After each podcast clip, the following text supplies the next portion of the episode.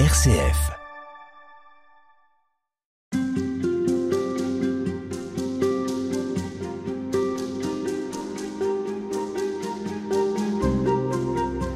Vous nous avez dit précédemment, Xavier de Bénazé, que cette exhortation apostolique du pape François, Laudate Deum, était considérée par certains observateurs comme un texte très politique. Est-ce que euh, c'est dû au fait que, comme il le fait d'ailleurs assez souvent, le pape ne se prive pas de dénoncer, de mettre le doigt sur un certain nombre de, au mieux de travers et dans le pire des cas, d'attitudes ou d'être au monde et dans le monde complètement dévastateurs oui, le, le, pape ne mâche pas ses mots et c'est pas la première fois et c'est pas le, le, seul sujet et c'est bon, c'est aussi pour ça qu'un certain nombre d'acteurs euh, lui ont déjà dit mais qu'est-ce qu'il fait à parler, à faire de la politique? De quoi il se mêle? Voilà, de quoi il se mêle. D'autres ont déjà fait ce genre de commentaires là sur la Audate Deum en disant mais qu'est-ce qu'il vient faire à, à, rentrer dans la politique, dans l'économie, à dénoncer les choses?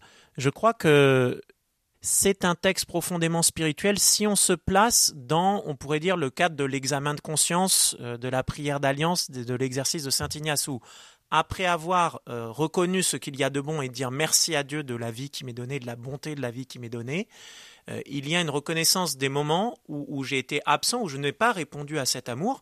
Et là, eh bien, c'est ce que fait le pape. Il regarde le monde tel qu'il est et il pointe des, maladies. Voilà, il va dire on est touché par des maladies euh, et du coup, il les nomme. Et il les nomme non pas pour accuser les gens, pour rentrer dans un débat politique, mais à un moment, si on est malade, on a besoin de savoir de quoi on est malade. C'est ça, ça pourrait paraître quand même assez culpabilisant comme euh, manière de faire. On se souvient aussi des, maladies de la curie qu'il avait euh, énumérées devant des cardinaux qui regardaient le bout de leurs chaussures. Est-ce qu'il nous considère comme des qu'il faut sermonner Non, mais à un moment, euh, et c'est effectivement en lisant le texte, je repensais à ce discours à la Curie, c'est qu'à un moment, devant l'aveuglement euh, de certains autour, il se dit, en plus, dans mon rôle de pape et de pasteur, je dois poser un mot. Mon docteur me dit, euh, vous avez un cancer. Et je peux très bien le nier, ne pas vouloir le voir. Eh j'ai besoin de savoir que j'ai un cancer pour essayer de guérir. Donc là, le pape cherche pas à accuser ni les cardinaux dans cette fameuse série de la maladie de la curie, ni l'un de pointer des gens, mais il dit voilà les maladies et ce dont nous souffrons. Et en plus, et là il insiste assez fortement sur, les plus puissants en disant vos maladies impactent les plus pauvres parmi nos frères et sœurs humains et toute la création. Donc si vous voulez pas le regarder, eh ben moi je vais vous le dire. Ça, c'est un, un, des fils rouges hein, du texte.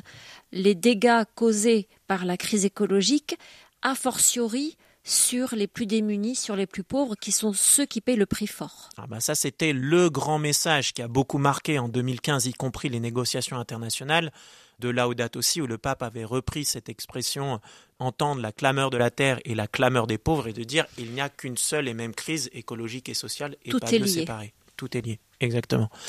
Alors, parmi les maladies dont souffre ce monde qui euh, subit une crise écologique sans précédent, quelles sont celles que vous avez repérées, celles qu'il cite et celles qui sont les, plus urgentes à regarder en face?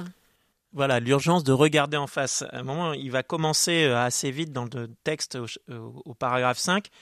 Nous avons beau essayer de les nier, de les cacher, de les dissimuler ou de les relativiser, les signes du changement climatique sont là, toujours plus évidents. Et peut-être que la, bonne nouvelle, par exemple, des deux derniers étés euh, en France où euh, les gens ont eu chaud et où les choses ont brûlé, c'est qu'aujourd'hui, ça devient de plus en plus difficile, espérons-le, de dire il ne se passe rien. Et alors, du coup, quand même, le pape dit il y a une première maladie, c'est le climato-scepticisme. Donc euh, là, il y va pas avec le dos de la cuillère. Il commence en disant on ne peut plus douter de l'origine humaine, c'est-à-dire anthropique, du changement climatique. Et alors il termine en disant Je suis obligé d'apporter ces précisions qui peuvent sembler évidentes à cause de certaines opinions méprisantes et déraisonnables que je rencontre même au sein de l'Église catholique. Je suis obligé d'apporter ces précisions qui peuvent sembler évidentes. Là, on sent euh, un pape je veux dire, en colère et de dire mais vous vous rendez compte que vous m'obligez à vous faire, vous, certains euh, textes ont été critiques là, en disant mais qu'est-ce qui fait à citer autant le rapport du GIEC et pourquoi le GIEC, le pape n'est pas le GIEC, il devrait prendre ses distances?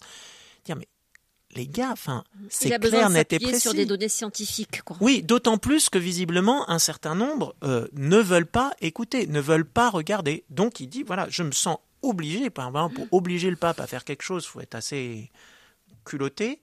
Euh, non, c'est le cas. Et au sein même de l'Église catholique. Au sein même de l'Église catholique. Et ça, euh, bon, eh ben, on, le sait. Enfin, je veux dire, notre, Église est sainte, certes, mais elle est composée d'hommes et de femmes. Et un certain nombre euh, d'entre eux voient d'un assez mauvais œil leurs intérêts euh, financiers, familiaux, patrimoniaux, culturels être impactés par ces questions-là et préfèrent les nier, les relativiser, dire que c'est pas si sûr, plutôt que de changer.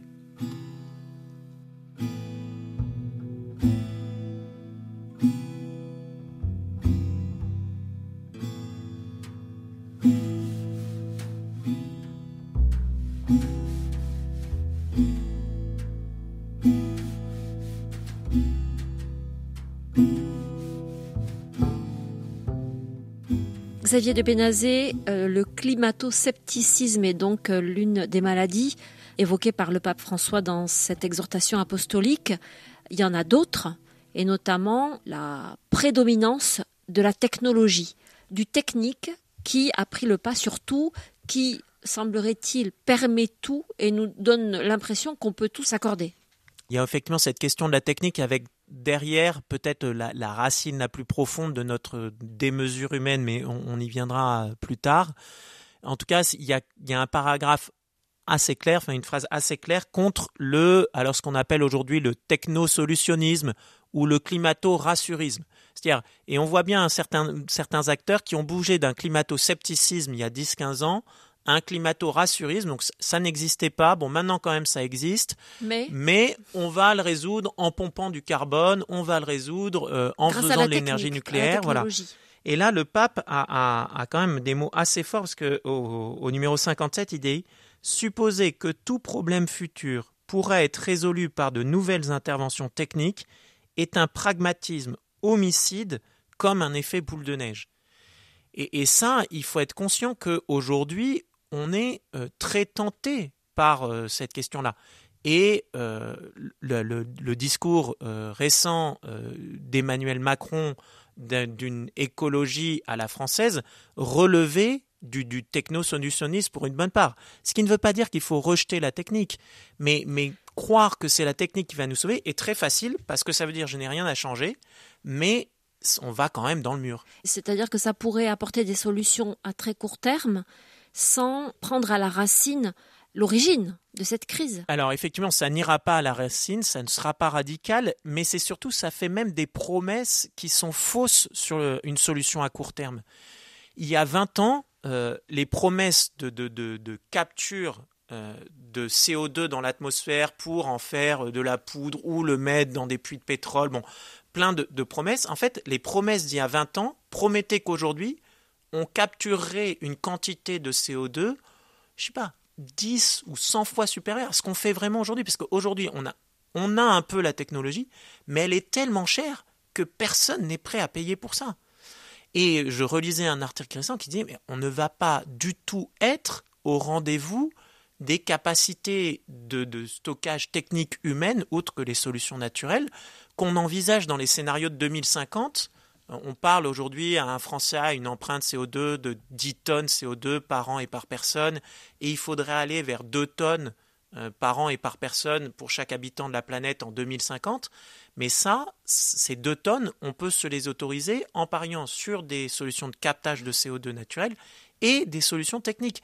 Et, un certain nombre de gens commencent à dire, mais on n'y sera pas du tout, on les aura pas, ces solutions techniques humaines.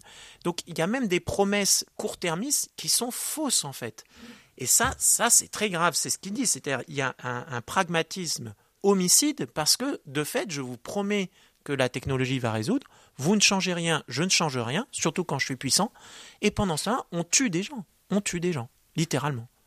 On va terminer par euh, une dernière maladie, il y en a certainement d'autres, mais disons mhm. que celle-ci et peut-être celle qui explique toutes les précédentes, c'est l'appât du gain. Oui, alors le, pape euh, va mentionner euh, effectivement un certain nombre de structures de péché et revenir beaucoup sur cette question du pouvoir économique et puis de la recherche du profit maximum euh, le plus court-termiste. Donc du coup, c'est pas la question de l'argent en tant que tel, enfin voilà, ce qui peut être un, bon moyen, mais vraiment l'idolâtrie de l'argent. C'est-à-dire, je recherche l'argent pour l'argent, le profit pour le profit, au plus court et au maximum. Je suis prêt à sacrifier tout à cette idole-là, que ce soit les autres êtres humains ou toute la création. Il faut être conscient que de manière intéressante, dans les évangiles, il y a une idole que Jésus mentionne comme étant dangereuse, c'est Mammon, le dieu de l'argent de son époque.